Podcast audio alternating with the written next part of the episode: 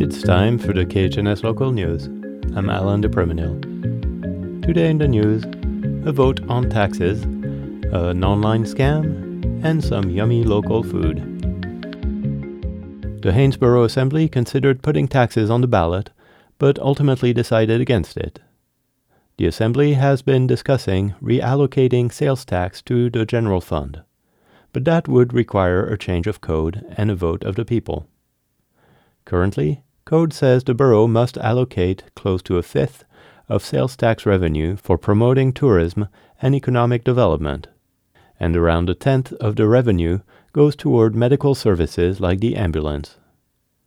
The proposed change would have done away with those restrictions.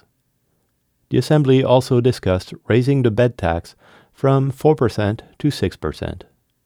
But at Tuesday's meeting, the Assembly voted against putting the issue on the ballot. This means, in this case, there will be no change in the tax structure.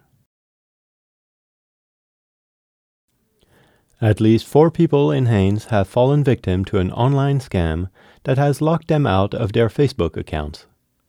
The scammers take control of the victim's account, then use it to reach out to people on their contact list. Impersonating the victim, the scammers ask their Facebook friends for the contact's phone number and their help logging into their account.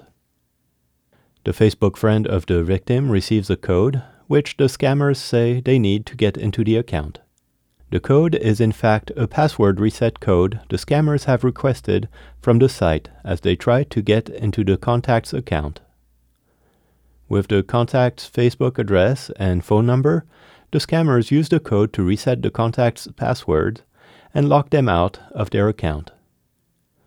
The contact has become the new victim, and the scammers gain access to a new contact list.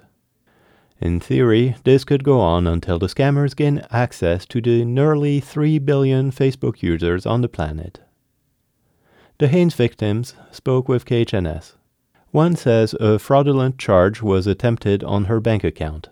Another said she was explaining the situation to a friend when the friend received a message from her account asking for her phone number. For now, the victims who shared their stories say they are taking a step back and pondering whether to open another account.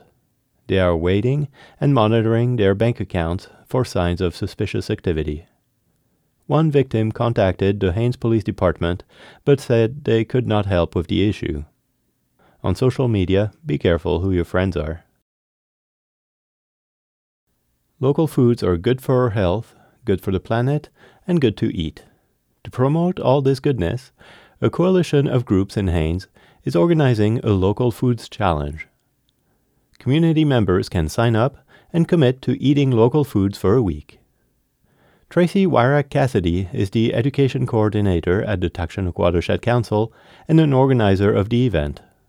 She says participants can choose their level of commitment. They can choose bite size, which is one local ingredient that they'll eat every day for the entire week. Uh, they can choose full plate, which is an entirely local meal once a day, all week, or they can go locavore and eat all local all week. The challenge runs from August fifth through the thirteenth. Activities are planned to keep participants engaged. We'll have yoga and salad in the Marvin Garden, a cooking class with Travis Kukul. Mardell will be teaching folks how to use all those extra zucchinis or extra kale to make really some fun recipes.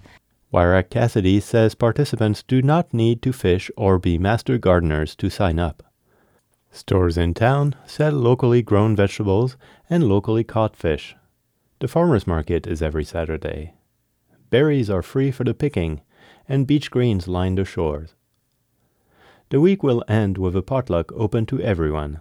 We want this to be an opportunity for people to share, like, how did they get so many local foods? Like, how did the locavores do it? What are some of the challenges that we face as a community? Not everyone has equal access to these local food items, and um, we want to find a way to be able to distribute food so that everyone's getting to you know, enjoy all this local delicious food that we grow and harvest here in our valley.